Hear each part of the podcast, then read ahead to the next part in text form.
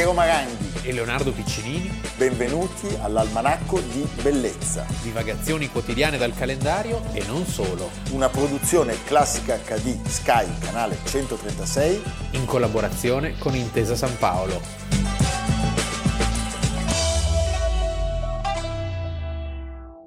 Almanacco di Bellezza 2 maggio, Piero Maranghi. Leonardo Piccinini. Senti Leonardo, ma tu sei armocromico? Non lo so, devo chiedere alla mia consulente. Eh, anch'io devo chiedere perché c'è l'armocromia adesso. Avevamo la consulente, ma poi ce l'ha presa la Schlein. È andata dalla Schlein. Sì. Abbiamo letto degli articoli in questi ultimi giorni. Sì. Questi ultimi giorni si può sempre dire ho sbagliato, dire- Sì. oppure se prendi la consulente per l'immagine, Sì. le dici però di non fare le interviste. No, Ecco. ecco. In cui spiega che non c'è più l'Eskimo, metti il trench. Sì. Ma chi Il product placement. placement, la location, Sì.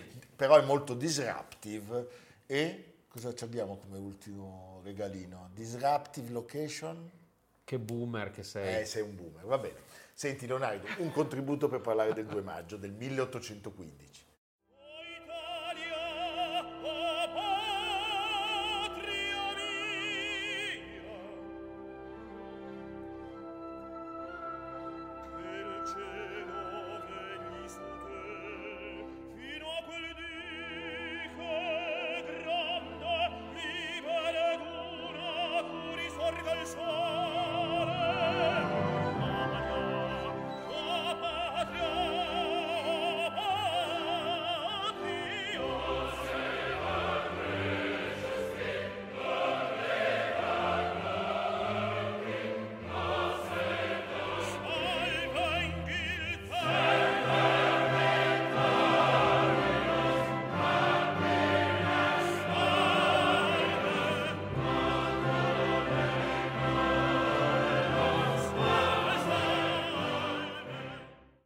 Sì signori, il 2 maggio del 1815, più precisamente tra il 2 e il 3 maggio del 1815, Un mese prima di Waterloo, inizia la battaglia di Tolentino. e c'è il nostro primo atto fortemente risorgimentale. Vabbè, Sì. ci servono. Ho dei- tirato per i è un po' capelli, per i capelli, ma ci piace, dai. Sì. eh?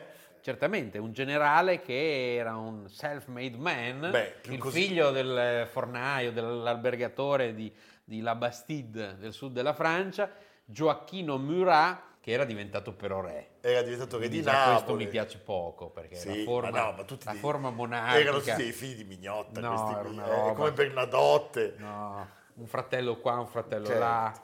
Era il cognato perché aveva sposato la sorella di Napoleone. Sì. Quindi Poi- c'era già un cognato al poi- governo. Beh, certo. Cioè, già ai tempi di Napoleone Sì, c'era sì. un cognato. Sì, sì, adesso Poi c'è- per molto tempo non ci sarebbe più stato. Adesso c'è un ministro cognato. Beh, abbiamo visto di peggio però. Del ministro cognato. No, io penso di sì. Sì. Abbiamo visto anche delle signore che sono uscite da dei letti a diventare Sì, ministri. ma no, Eh, era- Ah, è vero. Beh, Vabbè. va bene, Ok. fermi tutti. Allora, che cosa accade, Leonardo? Accade che il cognato è traditore, come il cognato del padrino. Il cognato è traditore già in tempi quasi direi non sospetti, o, meno, o meglio, in Russia comincia a tradire. Eh sì. Quando le cose cominciano a girare male, eh, lui dice io ho questo mio regno, sai che c'è, mi trovo bene, il Vesuvio è tranquillo, la pizza non era ancora stata inventata, però a Napoli si vive bene. Il pubblico, diciamo. vuole bene. Il pubblico, cioè il popolo, mi vuole, mi vuole bene. Perché ai napoletani piaceva molto Murat. Sì, perché era vivace. Era un bel guaglio- bello guaglione. guaglione. E quindi, e quindi Era un po' un pressapochista e si vede anche da queste vicende ultime. Sì, perché le sbaglia tutte poi. Sì, era eh, un famoso soldato, cioè era uno molto coraggioso. In Russia aveva dato prova di grandi assalti, quando c'era lui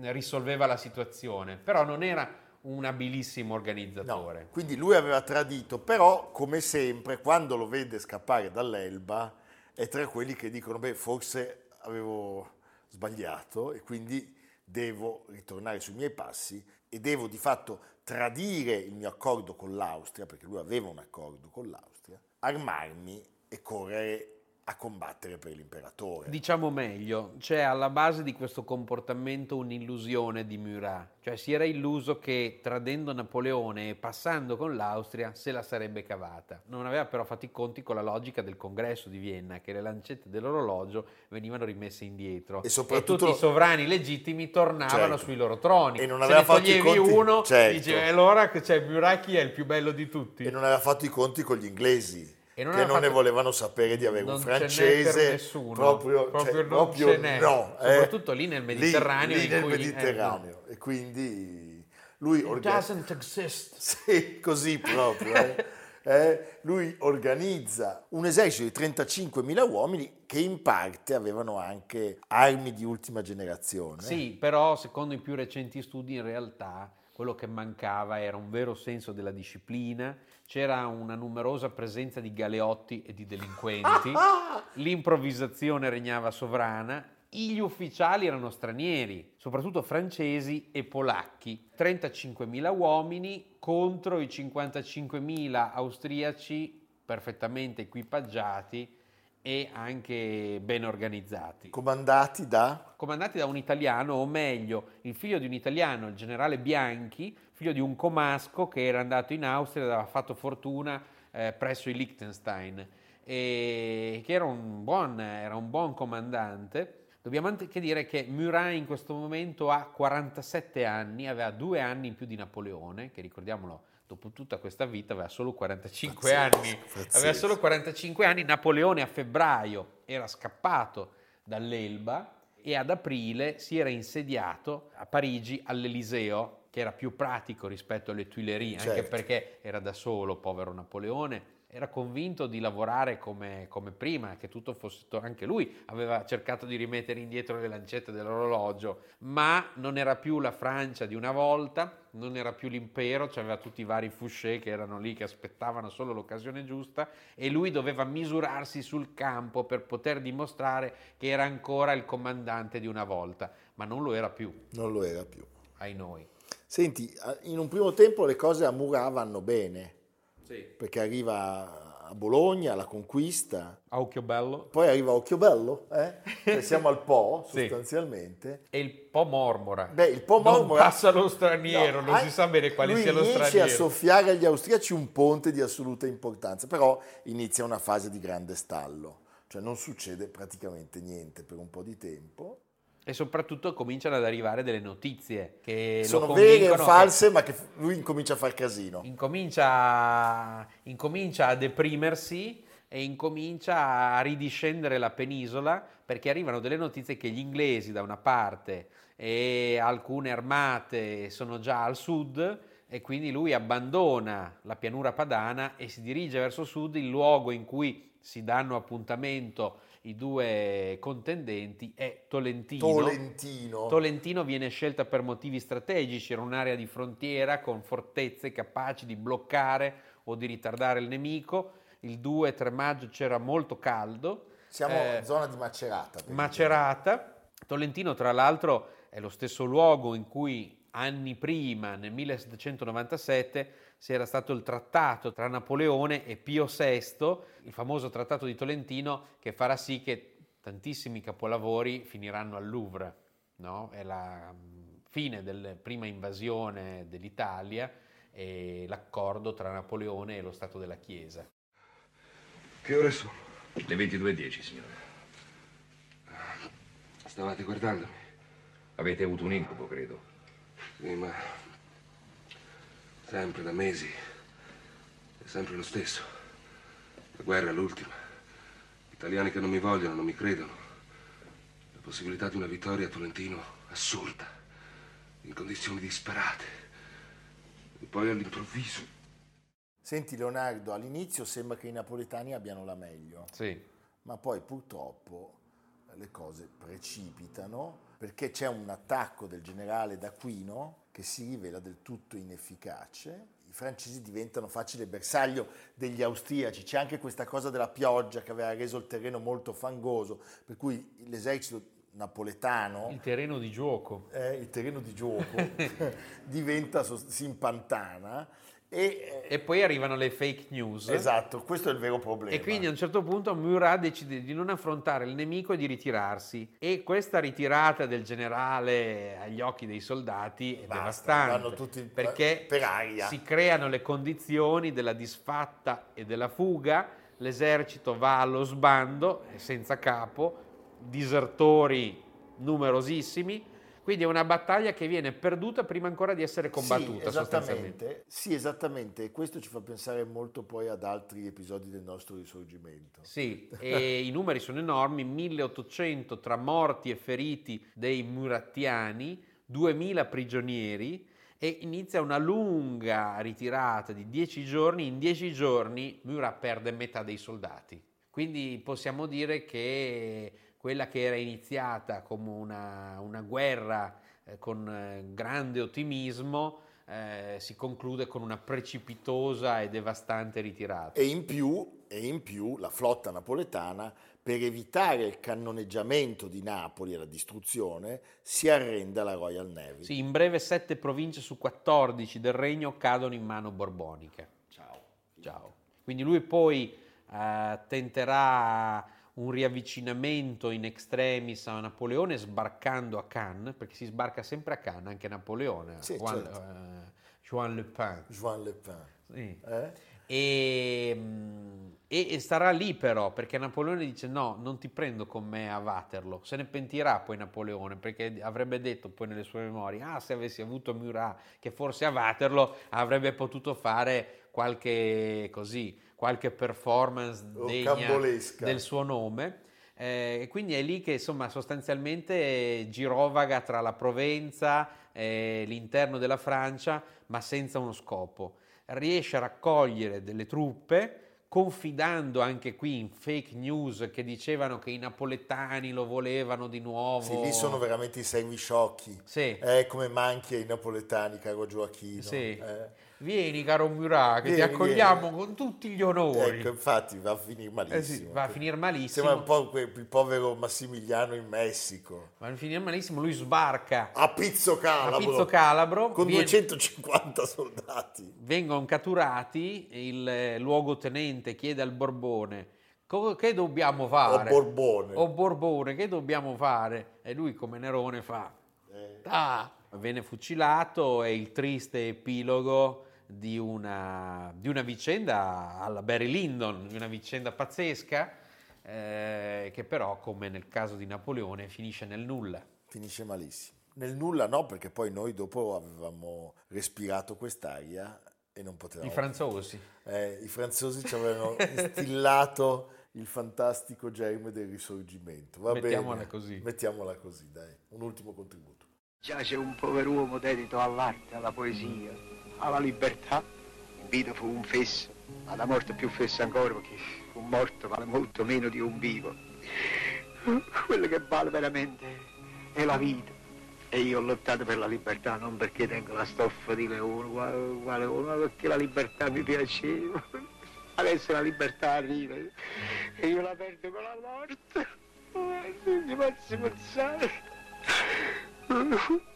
Ma come uno tiene questa bella abitudine di svegliarsi la mattina, alzarsi, mangiare, bere, i maccheroni al pomodoro che sono tanto buoni, tutti quei frutti di stagione, i cocomeri rossi, belli nel mese di agosto, e chi li mangia più? Ti volevo respirare quest'aria di mare, la magnifica. Invece niente, io devo perdere questa abitudine perché per la fessaggine di un re Pulcinella può anche morire, ma non, non deve essere ucciso da quelli che sono più pulcinelle di lui, ma già, ma già. I tiranni nascono con la corda in tasca.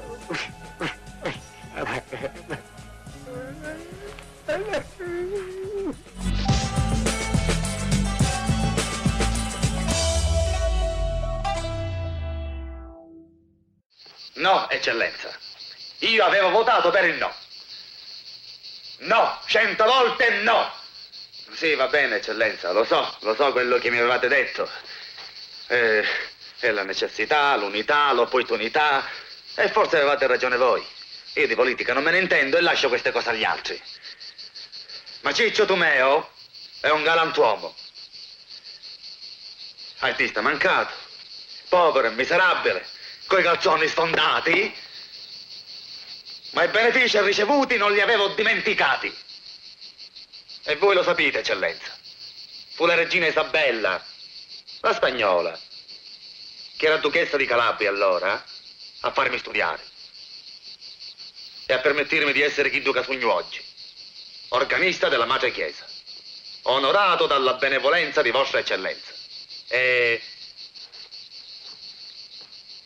E negli anni di maggiore bisogno, quando mia madre mandava una supplica a corte, le cinque onze di soccorso arrivavano, sicure come la morte. Beh, lo sguardo indagatore di Bart Lancaster, Don Ciccio Tumeo. Don Ciccio Tumeo che è doppiato, pensa, da Lando Buzzanca, che si è appena Perfetto. spento, perfetto, e eh, François Truffaut di lui diceva un piccolo gatto da marciapiede tutto nervi. A me piace ricordare la sua partecipazione in Ah, Tutti a casa. Tutti a casa, ma Fantastico. Fantastico. Insieme a Martin Balsam. Ma fantastico. Martin E Balsam, Alberto Alberto, Sordi. Sordi. e Serge Reggiani che marciano su quella strada eh, in mezzo al disastro. È una delle Serge- immagini più belle del nostro cinema. Assolutamente. Serge Reggiani, ne parliamo oggi perché lui nasce a Reggio Emilia. Sergio Reggiani. Sergio Reggiani il 2 maggio del 1922. E noi, come al solito, 101 anni Sì. oggi, va bene? Come dire, nasce in mezzo ai bordelli, alle osterie. Popol Jost. Al Popol Jost, bravissimo, eh, dove si parla un dialetto praticamente incomprensibile che è fatto delle parole al contrario, il famoso l'envers, diciamo l'inverso dei francesi. Lui, diciamo, come molti emiliani, vive in una famiglia di antifascisti. Sì, è- quindi decidono per l'emigrazione in Francia quando ha nove anni, insieme al padre Ferruccio e alla madre Letizia, arrivano in Normandia nel 1931 per poi trasferirsi a Parigi, nella periferia di Parigi. dove appunto si parla l'Anvers. Sì, il Verlan. Il Verlan. E quindi, come a Borgo Emilio, lui si ritrova in una situazione che è, è familiare. Il padre è un parrucchiere, Quelli che si dice oggi gli expat. gli expat, aderisce alla fratellanza reggiana, che è un importantissimo movimento che era stato fondato per permettere a tutti coloro che erano scappati dalla dittatura italiana di trovare assistenza, mutuo soccorso Cour de Vincennes. e eh, lavora col padre e poi nel 1937 si iscrive al Conservatorio delle Arti Cinematografiche di Gabriel Fontaine. e eh, ottiene subito alcune piccole parti nei film francesi e dal 40 al 43 frequenta il Conservatorio Nazionale di Arte Drammatica. Nel 44 è protagonista in un film Le Carrefour des Enfants Perdus di Léo Jeannon, ma poi fugge dalla Parigi occupata Per non perché, essere sì, trasferito perché in c'era Germania. l'organizzazione Todt che richiamava molti stranieri a lavorare, A lavorare in in Germania, Germania. lavoro coatto. Si sposa, avrà due figli dalla prima moglie, Janine Darcy, che è un'attrice, e poi ottiene definitivamente la cittadinanza francese. Ed è una serie nel dopoguerra di film uno più bello dell'altro e di registi uno più bravo dell'altro, dal grandissimo Jean Cocteau Henri-Georges Clouseau, Sì. Manon 1948. Marcel Carnet, Mentre Parigi dorme, André Caillat e Gli amanti di Verona, fino ad arrivare eh, con eh, Max Ophuls, Il piacere e l'amore e le, Le casche d'oro di Jacques Becker. di Jacques Becker 1952. è sicuramente il suo ruolo più celebre, eh, questa recitazione che ha di, di uomo della strada del sud, cioè questa faccia mediterranea eh, che piaceva molto in Francia, Tra l'altro c'è un parallelo meraviglioso perché sono gli stessi anni in cui un altro italiano Ivo Livi di Toscano, Monsummano Terme, che diceva Montan perché diceva monta quando c'era da Ivo, mangiare. monta. Yves, monta quando c'era da mangiare, la madre gli gridava. E Simon Signoretto, è un momento meraviglioso. Eh? Au ciné de mon quartier, on peut voir depuis avant-hier une histoire en blanc et noir. Le film était de Jacques Becker. Avec la fille la plus belle Dans un café français, un menuisier dansait, mais rangeait les violoncelles. Elle était l'idée fixe d'un dénommé Félix, dont les gilets fleuris faisaient peur dans Paris.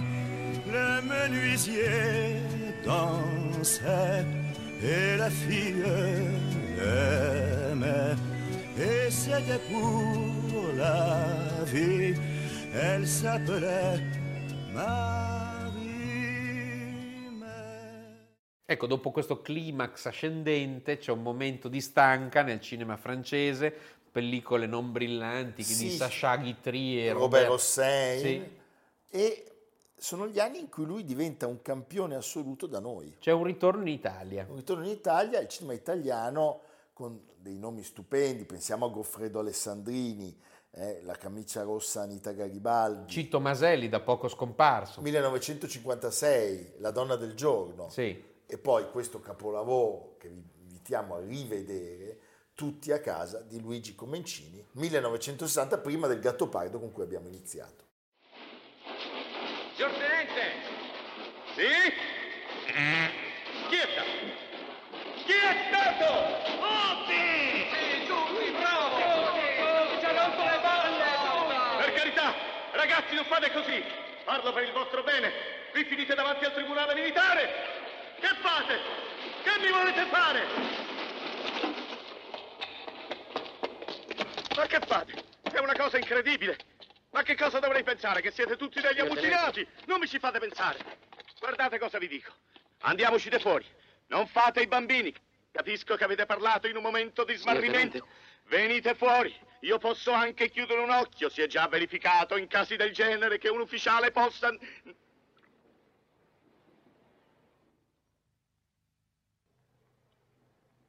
Stanno? Si sono squagliati tutti quanti. Senti, il successo in Italia non si interrompe, arrivano altri titoli molto importanti, Fratelli Anche Cervi, film impegnati. sempre impegnati, Il giorno della civetta di Damiano Damiani, Non toccare la donna bianca di Marco Ferreri. E la terrazza di Ettore Scola. È fantastico. E i francesi si rendono conto di che Perla Avevano avessero- scartato. avessero perso. In questi anni c'è anche un caso che è stato meravigliosamente narrato sul nostro canale da Francesco Maria Colombo, che è quello del film non film di Henri-Georges Clouseau, che cerca di fare questo film impossibile proprio con Serge Reggiani e la meravigliosa Romy Schneider. Possiamo dire che a un certo punto della sua carriera Clouseau ha voluto essere esplicitamente uno sperimentatore. E questa è la storia del suo capolavoro mancato, forse del più grande film, sicuramente del più ambizioso che ha provato a costruire. Questo film ha richiesto uno sforzo produttivo enorme, ha implicato tre squadre che giravano insieme, eh, le riprese, centinaia di persone presenti sul set, anche se è una storia in fondo intimistica e gli attori sono pochi. Questo film si chiama L'Enfer ed è la storia del proprietario di un piccolo albergo su un lago artificiale, il quale ha una moglie bellissima e ne è patologicamente geloso. Non si sa, è tutto lasciato in sospeso, se la moglie veramente lo tradisca o no con un personaggio del luogo oppure con degli ospiti della struttura alberghiera. Una storia apparentemente semplice, con due grandissimi attori formidabili, eh, lei è Romy Schneider, anzi Schneider come dicono i francesi, e lui è il meraviglioso attore Serge Reggiani. Di questa storia così semplice in realtà Clouseau vuol fare una immensa costruzione sperimentale andando a fondo del linguaggio cinematografico, usando colori completamente diversi da quelli della realtà per ottenere degli effetti di straniamento. Per esempio vengono truccati gli attori molto spesso con le labbra mm, fra il viola e il blu, in modo tale che il gioco dei colori com- complementari faccia sì che il negativo della pellicola dia l'illusione dell'acqua del lago invece che sia rossa. Gioca su questi effetti e poi ci sono mille altri modi di sperimentare. Ci sono per esempio delle strutture, dei pattern come la corsa di Reggiani eh, lungo un ponte sul lago che vengono riproposti ossessivamente e da questa ossessione nasce il senso di oppressione che abbiamo noi guardando. Senti, eh, il suo volto in questi anni è diventato un volto più dolente, più sofferente ed è perfetto anche per altri film di genere poliziesco, Lo spione, L'armata degli eroi, diretti da quel geniaccio. Di Jean-Pierre Melville, eh, L'armata degli eroi con il grandissimo Lino Ventura. Beh. Devo dire che Lino Ventura è l'altro di questi Stupendo. eh, meravigliosi interpreti. Stupendo, stupendo. Lavora con Lelouch, è molto richiesto anche per il teatro di prosa, c'è il suo Hamlet del 1954 e la Terrasse de Midi di Clavel e soprattutto I sequestrati di Altona, 1959. Jean-Paul Sartre, eh? Va bene. E la sua eh, capacità di attore sobrio, intenso, lo rende un, un- un interprete richiestissimo e poi ricordiamolo, lui è un grandissimo chansonnier, Certo. ma grandissimo chansonnier. eh? È Jacques Canetti, pensate, il fratello di Elias Canetti, che gli suggerisce Di darsi alla canzone. di darsi alla canzone e nel 65 esce il primo disco con un mito del- della canzone francese Barbara. Barbara, grande amica di Gérard Depardieu che da anni insomma, rilancia questo, questo nome con delle produzioni. e grazie a, a titoli come Ma Liberté, Il Souffre de Presque Rien, lui inizia eh, una carriera, una nuova carriera stupenda. Lascia la seconda moglie nel 1973, da cui ha avuto tre figli, è segnato dalla tragedia del suicidio del figlio Stéphane. Nel 1980 e c'è un momento di precipizio, Leonardo, perché perché è depresso, precipita nell'alcolismo, poi, poi insomma progressivamente riesce a recuperare le forze, la grinta, lo smalto del passato, una lunga serie di tournée, nel 97 torna a Reggio Emilia alla festa dell'unità nel quartiere di Santa Croce del Popol Just e dedica la serata inaugurale alla sua città, esibendosi in un concerto rimasto memorabile alla termine del quale tu pensa, una donna, Antonella Spaggiari, che era l'allora sindaco, Sì. gli consegna la copia del primo tricolore, che noi, come abbiamo tante volte raccontato, si trova a Reggio Emilia, è nato a Reggio Emilia. E poi si ritira a Boulogne-Billancourt. Sì, a Parigi, dove dipinge, scrive, eh, scompare il 22 luglio del 2004. Jacques Chirac, che l'aveva insignito dell'Ordine Nazionale al Merito dopo la Legione d'Onore, la Légion d'Honneur che aveva ricevuto da François Mitterrand, si commuove. E Pensa, fa? Jacques Chirac si commuove, già una cosa abbastanza, Abbastanza straordinario. Ma non straordinaria. sono da- così d'accordo, perché un figlio di buona donna poi può essere incline. Ecco. eh? E parla dell'italien, eh, l'italiano, e questo è, è diventato un grande mito di Francia. Quindi Sì. noi siamo molto orgogliosi, eh, vi invitiamo a riascoltare le sue canzoni, a riguardare i suoi film, primo fra tutti, l'abbiamo già detto, Tutti a casa di Comencini. C'è questo filmato straordinario dell'archivio dell'INA che ci mostra tutta l'intensità di questo splendido artista. Prego la regia. Ouvre-moi, ouvre-moi la porte, io non ne posso proprio più. Se ci sei, aprimi la porta, non sai com'è stato laggiù. Je reviens au logis, j'ai fait tous les métiers, voleur équilibriste, maréchal des logis, comédien, braconnier, empereur et pianiste. J'ai connu des femmes, oui, mais je joue bien mal aux dames, tu le sais. Du temps que j'étais chercheur d'or, elles m'ont tout pris, j'en pleure encore. Là-dessus, le temps est passé, quand j'avais le dos tourné. Lo ricordiamo, tutte le puntate sono disponibili anche in podcast su Spotify, Apple Podcast e Google Podcast di Intesa San Paolo Nai cercando Almanacco di Bellezza 2023. Alle nostre spalle ci sono sempre i vini di Nicola Priolo che noi ringraziamo e fra poco li vedrete sparire uno ad uno e poi vi diremo quanto sono buoni. Sì. e dietro a questi vini si cela il libro dell'almanacco. Un po' si nasconde l'almanacco. Si nasconde, ma l'almanacco sta, sta- sta benissimo col vino del Piemonte. Sì. E tu? Napoli, torniamo a Napoli, non Gioacchino Murat, ma torniamo più indietro. Palazzo Cellamare. Palazzo Cellamare, eh, sono appena terminati i lavori di restauro, questo edificio meraviglioso che sembra un po' un castello arroccato eh, nel quartiere San Ferdinando, verso Chiaia, uno dei più belli ed eleganti di Napoli, appartenuto ai Carafa, passato di mano varie volte dopo la rivolta di Masaniello, che lo vide diventare un lazzaretto, è un posto stupendo, ci hanno lavorato tutti, dal San Felice a Ferdinando Fuga, e poi insomma nel palazzo furono ospitate diverse illustri personalità, tra questi si ricorda Giacomo Casanova, che lo ricorda nelle memorie, Angelica Kaufmann, Jacob Philipp Hackert, Goethe nel 1787, nel Novecento viveva qui il grande matematico comunista Renato Caccioppoli che vi morì suicida nel 59. Certo. Morte di un matematico Esatto. napoletano. Un luogo straordinario. Andate a Napoli e visitate le meraviglie di questa città. Bene, e mandateci anche dei regali per piacere. Sì, cosa ti piacerebbe avere? Le nostre due statuine. Sì, ah, per le- dopo presepe. Come per esempio, ma anche con San Gregorio Armeno. Almeno, anche con l'Amerigo e il, Ah, pro- il procione. o procione. E le vendiamo come gadget. Sì. Facciamo i gadget, i gadget. Sì. Eh, va bene, evviva. A domani. Almanacco di bellezza a cura di Piero Maranghi e Leonardo Piccini. Con Lucia Simioni, Samantha Chiodini, Silvia Corbetta, Jacopo Ghilardotti, Paolo Faroni, Stefano Puppini. Realizzato da Amerigo Daveri, Domenico Catano, Luigi Consolandi, Simone Manganello, Valentino Puppini. Una produzione classica HD, Sky Canale 136 in collaborazione con Intesa San Paolo.